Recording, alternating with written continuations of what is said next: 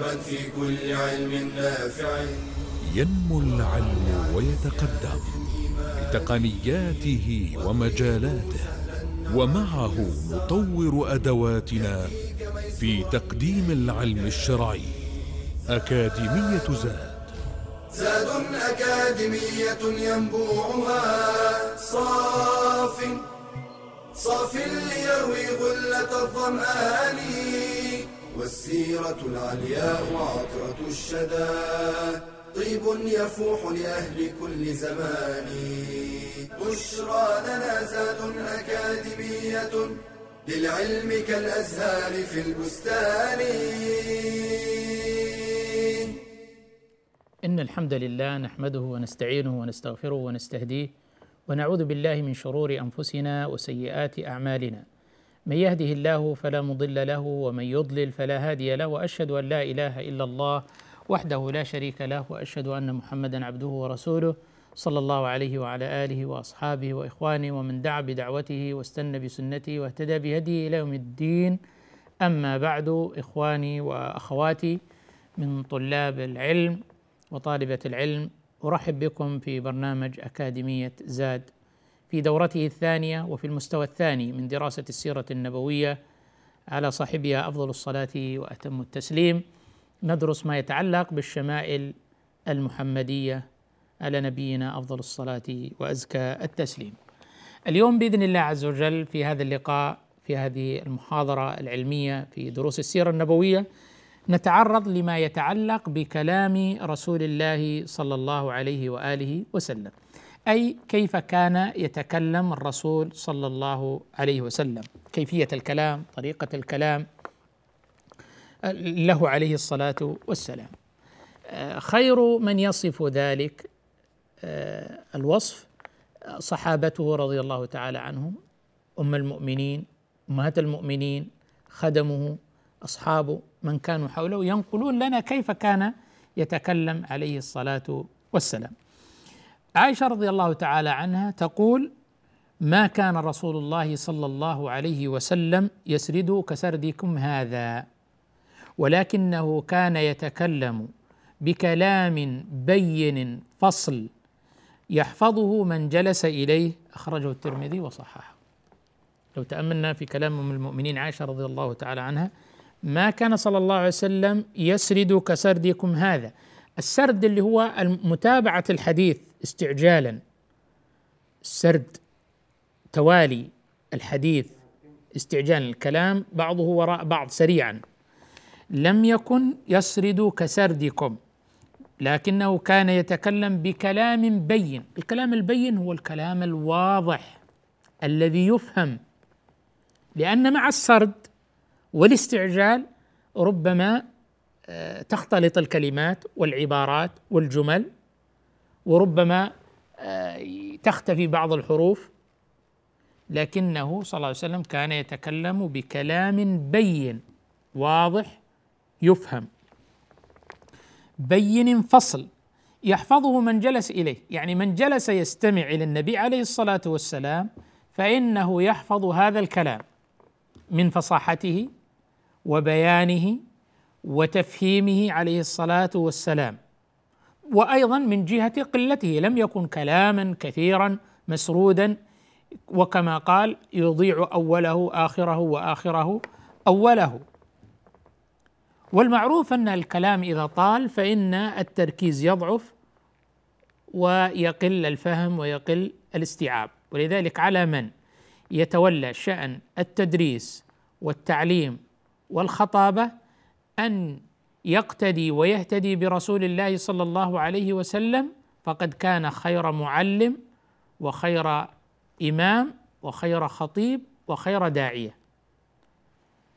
كلام مركز بين يفهم واضح فصيح ليس فيه عجلة ولا هذرمة. وهذا كان أحسن الهدي فيحصل الفهم ويحصل الاستيعاب. لدرجة أن عائشة رضي الله تعالى تقول من يجلس إليه في, في هذا المجلس ويستمع يحفظ الكلام الذي يقال وماذا يراد أكثر من هذا؟ هذا شدة الضبط والفهم. أن الإنسان يفهم عنه من خلال هذا الكلام الذي يقدم له. وعن أنس بن مالك رضي الله تعالى عنه كان رسول الله صلى الله عليه وسلم يعيد الكلمة ثلاثا لتعقل عنه.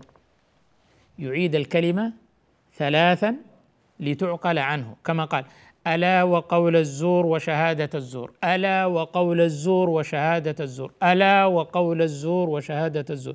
نعم الإدام الخل. نعم الإدام الخل. نعم الإدام الخل. وهكذا. أنه كان يكرر الكلمة ثلاثا يعني أحيانا قد يقصد بالكلمة الجملة الجملة التامة يكررها ثلاثا لتعقل عنه. طيب يكررها ثلاثا ليس هذا كان الهدي الراتب بمعنى أنه الذي يستمر عليه دائما أن كل كلمة أو جملة يكررها ثلاثا وإنما بحسب مقتضى الأمر مقتضى الكلام والمقام. فإذا اقتضى المقام تنبيها أو لفتا للانتباه أو تحذيرا أو تاكيدا. كما فيما ذكرنا من الأمثلة كرر الكلام ذلك ثلاثا صلى الله عليه وسلم. وأيضا ما ذكره انس وهو خادم النبي صلى الله عليه وسلم أنس بن مالك أبو حمزة رضي الله تعالى عنه العلة في ذلك والحكمة قال كان إذا تكلم كلمة يعيدها ثلاثا لتعقل عنه. لتعقل عنه التعقل بمعنى التفهم. الإدراك الاستيعاب. وليس في ذلك تضييعا للوقت. وهذا أيضا من الجوانب التعليمية المهمة في التعليم في التدريس. القضية التي تحتاج مزيد اهتمام مزيد عناية مزيد تركيز فإنها تكرر تعاد مرة واثنين وثلاث وهذا من هدي رسول الله صلى الله عليه وسلم ليحصل من ذلك التعقل. هذا التكرار مفيد جدا في الاستقرار أي استقرار الكلمات والألفاظ والمعاني وأيضا حينما تتكرر يكون في ذلك تقريب وتفهيم وتعقل وإدراك للمعاني بإذن الله سبحانه وتعالى. هذه من الجوانب المهمة التي تصلح في عملية التعليم والتدريس والتربية والتوجيه. كان إذا تكلم كلمة يعيد الكلمة ثلاثا والمقصود بالكلمة هي الجملة الجملة الكاملة يعيدها ثلاثا لتعقل عنه. وقد ذكرت لكم أن هذا لم يكن هو الهدي الراتب الدائم في كل كلمة يعيدها ثلاثا وإنما بحسب مقتضى المقام. قد يكون المقام مقام تحذير وتنبيه فيقتضي الإعادة والتكرار. لتعقل عنه. اذا هو هو يقصد الإفهام ويقصد تقريب المعاني. ويقصد أن يحصل الإدراك لدى المتلقي المستفيد المتعلم. بخلاف ما يصنعه بعض الناس من كثرة الكلام وتطويله وتشقيقه والإتيان بالمصطلحات الغريبة والشاذة والغير معروفة اظهارا للتعالم اظهارا للتفاصح اظهارا للتثاقف وادعاء الثقافة.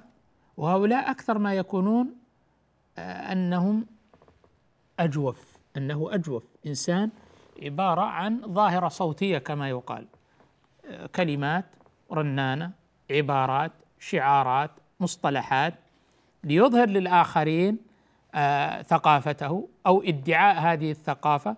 وهو وهي وسيلة أيضا يعني كما يقولون سلطة الثقافة. أي سلطة أن للثقافة سلطة على المتلقي حينما يستمع لهذه المعاني والألفاظ والمصطلحات المفخمة فإن هذا تجعل المتلقي لا شعوريا يحصل عنده نوع من الانبهار بالملقي أو المتحدث.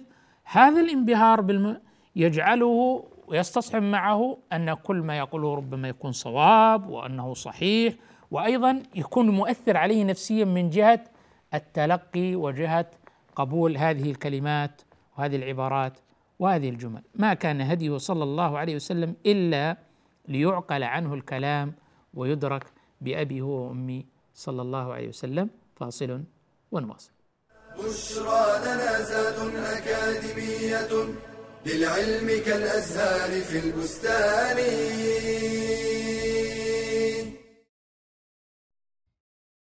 فارق كبير بين من يسافر لنزهة سياحية أو لمشاهدة مباراة وبين من يسافر لطلب العلم. فالرحلة لطلب العلم موصلة إلى سعادة الأبد. قال النبي صلى الله عليه وسلم من سلك طريقا يلتمس فيه علما سهل الله له به طريقا إلى الجنة. وبالرحلة يلقى الطالب العلماء وينوع المشايخ ويقارن بين المناهج ويجدد نشاطه ويزيد خبراته. قال الشعبي لو أن رجلا سافر من أقصى الشام إلى أقصى اليمن فحفظ كلمة تنفعه رأيت أن سفره لا يضيع. وهل من شيء أشرف من العلم يرحل في طلبه وقد رحل موسى عليه السلام في ذلك رحلة شاقة. وإذ قال موسى لفتاه لا أبرح حتى أبلغ مجمع البحرين أو أمضي حقبا. ورحل الصحابة والعلماء من بعدهم في طلب العلم المسافات حتى سافر بعضهم شهرا في طلب حديث واحد وقطع بعضهم في طلبه أكثر من خمسة آلاف كيلو. سيرا على قدميه. فإن عجزت عن الرحلة في طلب العلم فلا أقل من التعلم عبر الشبكات والشاشات. قال النبي صلى الله عليه وسلم سددوا وقاربوا والقصد القصد تبلغوا.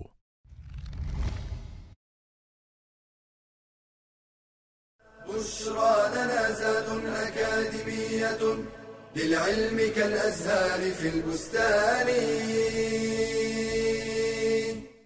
الحمد لله.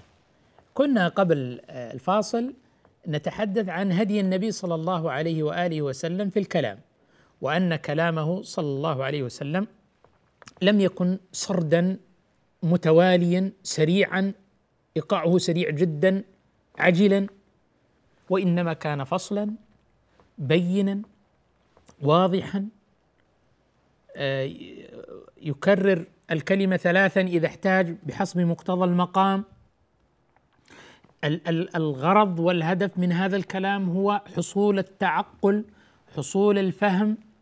من جلس في هذا المجلس لرسول الله صلى الله عليه وسلم فإنه يفهم ويتعقل ويدرك الكلام الذي يسمعه وأيضا لو شاء أن يحفظه لحفظه من قلته وتركيزه وفصاحته وبيانه. ابن القيم الجوزية رحمه الله تعالى له كلام جميل في زاد المعاد.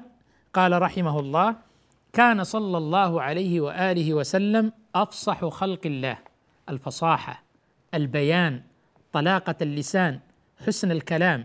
كان صلى الله عليه وسلم أفصح خلق الله وأعذبهم كلاما يعني كلام له عذوبة له لذة كأنه مثل الماء العذب. الذي تستلذ به النفوس وأسرعهم اداء كان يؤدي كلامه بسرعة متوسطة مقبولة لا هو المتماوت البطيء الثقيل في الكلام ولا هو الذي يسرد ويتعجل في الكلام فلا يعقل عنه. وأحلاهم منطقا منطقه له حلاوة له لذة يجدها الإنسان. حتى إن كلامه ليأخذ بمجامع القلوب. يعني كلامه آسر للقلوب كلامه آسر للنفوس. لاجتماع أمرين. الأمر الأول الصدق والإخلاص والحرص والاهتمام. صدق الداخل يؤثر في التلقي في القبول في التأثر. إذا كان الإنسان مخلصا في كلامه صادقا فيما يقول حريصا على الآخرين وعلى نفعهم وعلى فائدتهم فإن يكون لكلامه حلاوة وعذوبة ويكون آسرا.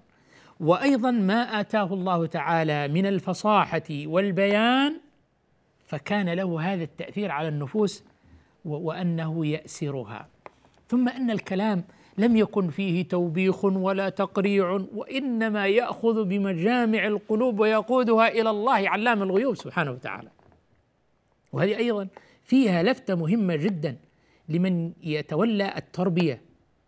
في بيوتنا مع أبنائنا مع بناتنا مع أزواجنا في مؤسسات التربية والتعليم في المدارس وفي الجامعات في المؤسسات العلمية والدعوية في المساجد وخطباء المساجد والعلماء والمربون والمثقفون وأصحاب الثقافة والفكر أن يكونوا صادقين داخليا صادقين في إرادة النفع للآخرين حريصين جدا على إيصال النفع والفائدة والخير للآخرين محبين للخير لهم.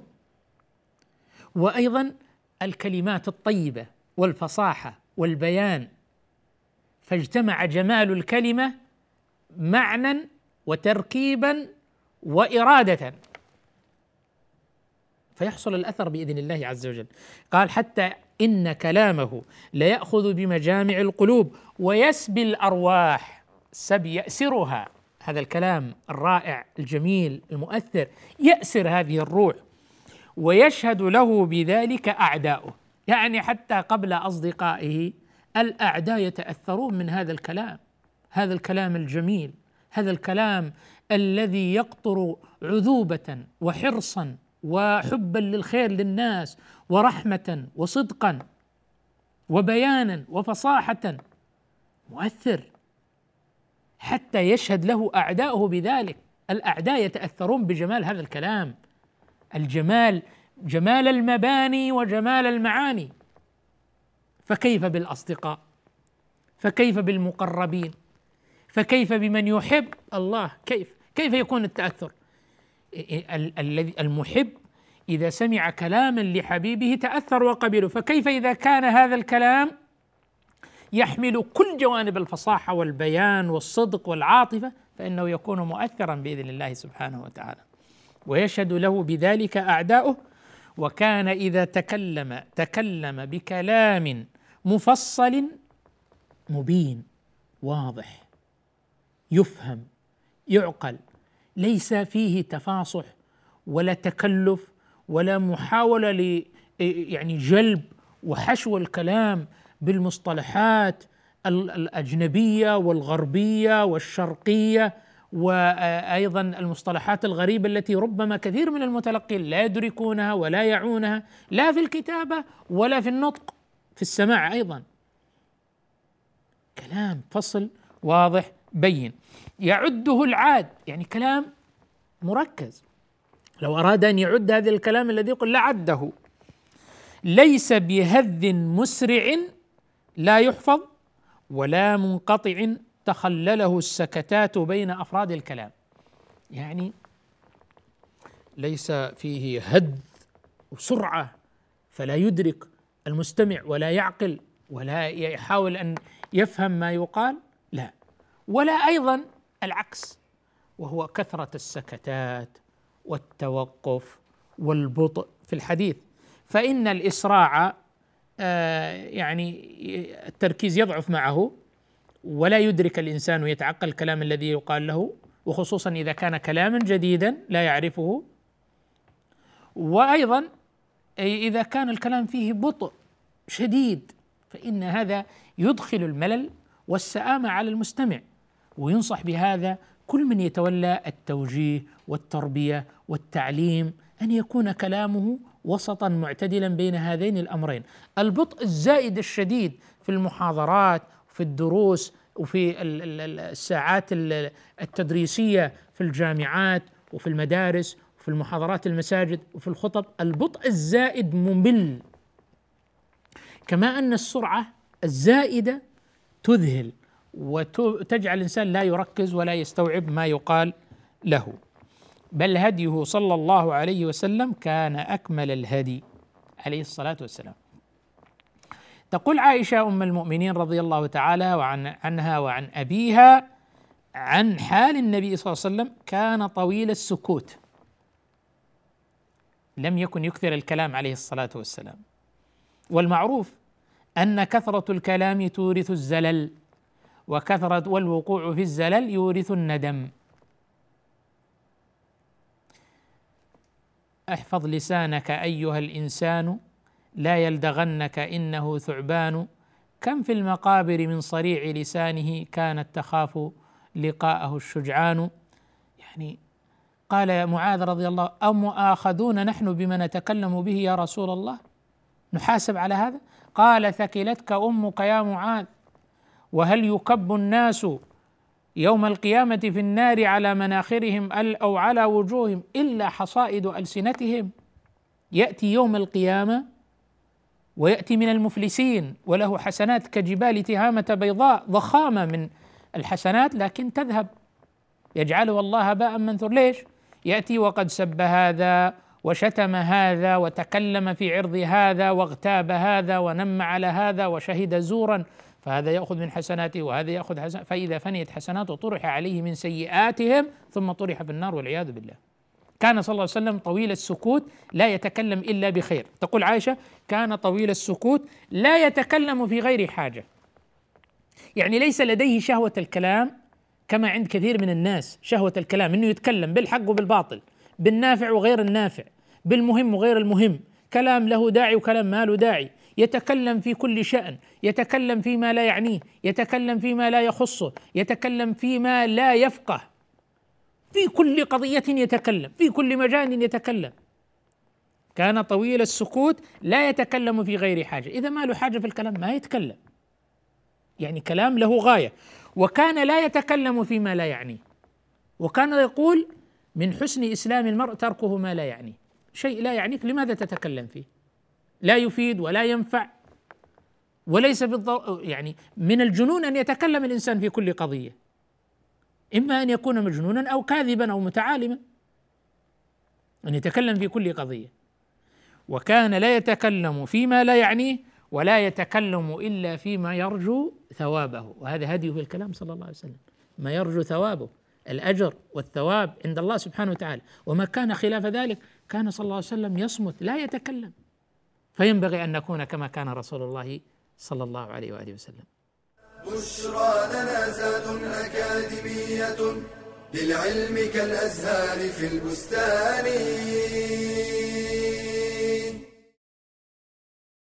من أعظم الأخطار التي تهدد المجتمع وتجعل بناءه هشا ضعيفا جهل المرأة بما تحتاج إليه من أمور دينها ودنياها وشؤون حياتها فهي الساعد الآخر لبناء المجتمع فالمرأة الجاهلة لا يمكنها القيام بتربية صحيحة أو إعانة لأبنائها على التعلم والرقي بل ربما أنشأتهم على أفكار خاطئة أو معتقدات فاسدة فبالجهل تتبرج المرأة فتفتن نفسها وغيرها وبالجهل تضيع المرأة حق زوجها وتنفره من البيت فيتفرق شمل الأسرة. وبالجهل وقعت كثير من النساء في الخرافات والسحر والشعوذة. فالواجب على المرأة أن تحرص على طلب العلم والا يمنعها الحياء من ذلك فإنه لا حياء في طلب العلم كما قالت أم المؤمنين عائشة رضي الله عنها نعم النساء نساء الأنصار لم يكن يمنعهن الحياء أن يتفقهن في الدين. بشرى لنا زاد أكاديمية للعلم كالأزهار في البستان. الحمد لله. كنا تكلمنا قبل الفاصل عن هدي النبي عليه الصلاة والسلام في الكلام. نتحدث عن جزئية من الكلام وهي ما يتعلق بالشعر. ماذا كان هدي النبي صلى الله عليه وسلم؟ هل كان يقول الشعر؟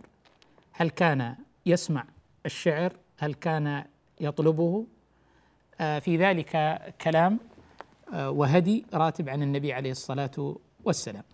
ولكن نقول قبل ذلك أن الشأن في الشعر شأن في الكلام. فالشعر كلام الشعر كلام. حسنه حسن وقبيحه قبيح. حسنه حسن وقبيحه قبيح. الشعر هو الكلام الموزون على إحدى بحور الشعر وله قافية يعني يعرفها من اعتنى بذلك وانتشر وهو ديوان العرب كما يقولون وتاريخ آه، العرب الذي كتبوا فيه تاريخهم وحفظوا فيه آه، أيامهم من خلال هذه الأبيات الشعرية. فالشعر الذي هو كلام موزون مرصوف بطريقة حسنة جميلة لها وقع في النفس. فإذا كان حسن الألفاظ والمباني والمعاني كان حسن وجائز قوله وسماعه وطلب إنشاده. وإن كان كلام قبيح أو سيء أو في تعدي على المقدسات أو فيه تعدي على حرمات الله وشعائره فإن ذلك لا يجوز آه، قوله والاستماع إليه ولا آه، طلب إنشاده. آه،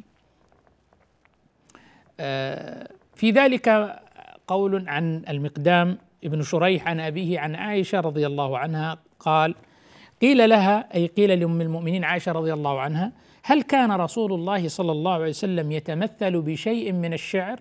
يعني هل كان ينشد شيء من الشعر في بعض المواقف؟ فقالت رضي الله عنها كان يتمثل بشعر ابن رواحة وهو عبد الله بن رواحة رضي الله تعالى عنه أحد شعراء الإسلام وأحد شعراء النبي صلى الله عليه وآله وسلم.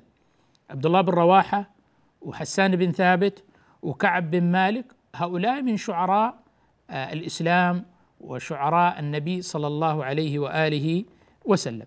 فكان يستشهد ويتمثل بحسب المواقف بشعر عبد الله بن رواحة وكان شعرا جزلا جميلا رائقا ويتمثل بقوله تقول عائشة ويأتيك بالأخبار من لم تزودي. ويأتيك بالأخبار من لم تزودي. وهذا شطر من بيت آه، يعني منسوب لابن رواحة وكان قبله هو من آه، معلقة أيضا طرفة ابن العبد. وأوله ستبدي لك الأيام ما كنت جاهلا ويأتيك بالأخبار من لم تزودي. وهذا إذا في حال طلب الشيء ويوصى بالإنسان التأودة فإنه قال ستبدي لك الأيام. انتظر قليلا. ستبدي لك الأيام لوحدها. ستبدي لك الأيام ما كنت جاهلا. الذي كنت تجهله من الأخبار. ويأتيك بالأخبار من لم تزودي. سيأتيك بالأخبار من لم تطلب منه أن يأتيك بالخبر وما لم تزوده بالزاد حتى يتعنى ويأتيك بالأخبار. فهي دعوة إلى الانتظار والتأني. ستبدي لك الأيام ما كنت جاهلا الذي كنت تجهله ويأتيك بالأخبار من لم تزودي. والله سبحانه اذا كان هو النبي عليه الصلاة والسلام يتمثل بمثل هذا الشعر في المواقف.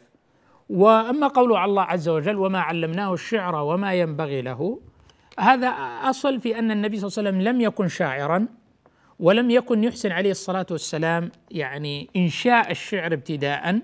وما علمه الله عز وجل ذلك ولا يعيبه صلى الله عليه وسلم. قال ابن كثير في تفسير هذه الآية وما علمناه الشعر وما ينبغي له أي ما أي الشعر ما هو في طبعه ولا يحسنه صلى الله عليه وسلم. لأن الشاعرية كما يعرف أهل الأدب جزء منها يعني استعداد ذاتي فطري وأيضا شيء يعني مكتسب. فمن لم يكن لديه الاستعداد لهذا الجانب حتى ولو جد واجتهد في الاكتساب ففي الغالب أنه لا يصل إلى في الغالب لا يصل إلى درجة الموهوب الذي لديه الاستعداد قائم ثم هو يطور نفسه من خلال آه، الممارسة والتدريب والتعلم والتثقيف. وعن أبي هريرة رضي الله عنه قال: قال رسول الله صلى الله عليه وسلم: إن أصدق كلمة قالها الشاعر كلمة لبيد وهو لبيد بن ربيعة العامري. ألا كل شيء ما خلا الله باطل؟ كل شيء سوى الله سبحانه وتعالى باطل. وكل نعيم لا محالة زائل. هذا الشطر الثاني للشطر الثاني للبيت. كل نعيم من نعيم الدنيا زائل. لا شك في ذلك ولا ريب. ما عدا يعني الحديث عن نعيم الآخرة فهو دائم خالدين فيها أبدا ولكن الشاعر يتحدث عن نعيم هذه الدنيا. ألا كل شيء ما خلا الله باطل؟ ما سوى الله وأمر الله باطل ويزول ويضمحل؟ وكل نعيم لا محالة زائل. هنا تقييم من النبي عليه الصلاة والسلام لهذه الكلمة من الشعر الكلمة يقصد بها الجملة. ألا كل شيء ما خلا الله باطل؟ قال أصدق كلمة.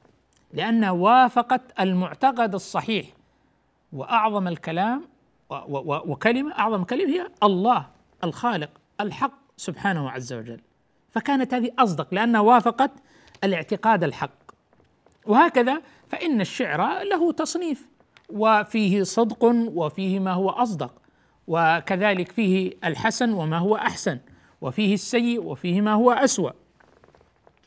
وعن عمرو بن الشريد عن أبيه قال كنت ردف النبي صلى الله عليه وسلم أي راكب على دابة معه فأنشدته مئة قافية من قول أمية بن أبي الصلت الثقفي.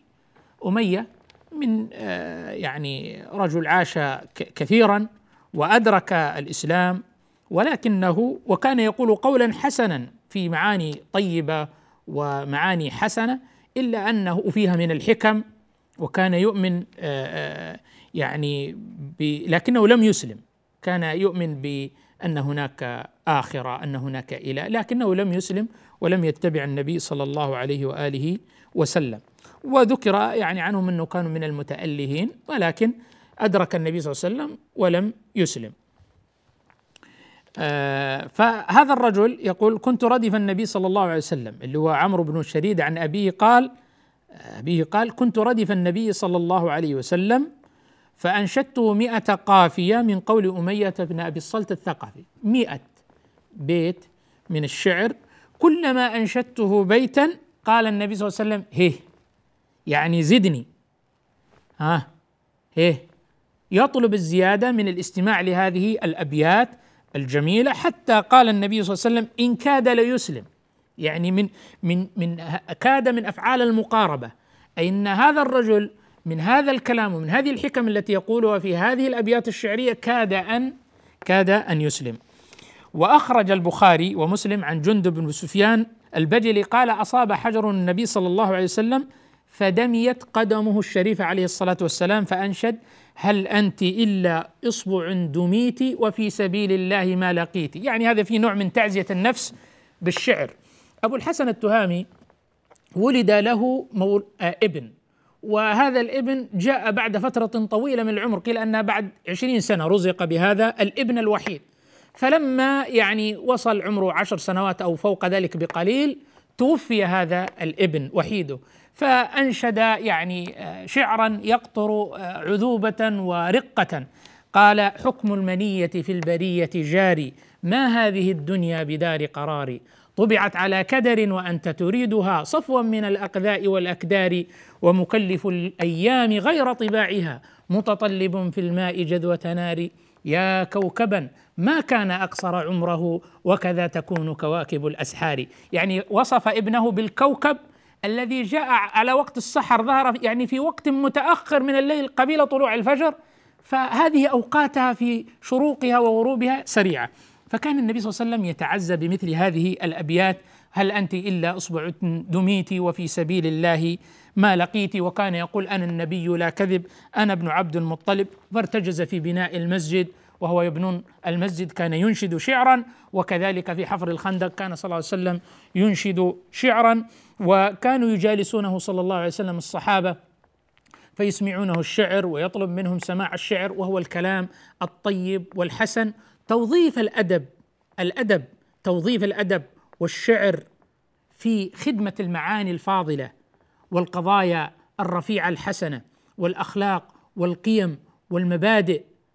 هذا من الشيء المستحسن الجميل تضمين ذلك في المناهج الدراسية وفي الروايات وفي المقروءات وفي المطبوعات وإنشاده في الخطب. إن توظيف الأدب في خدمة الأفكار الحسنة وفي خدمة المعاني الطيبة وفي خدمة الأخلاق والآداب والقيم والمبادئ لهو عمل صالح. اذا كان صلى الله عليه وسلم يسمع الشعر وينشده ويتمثله ويتطلب المزيد من سماعه إذا استحسنه فهو حسنه حسن وقبيحه قبيح.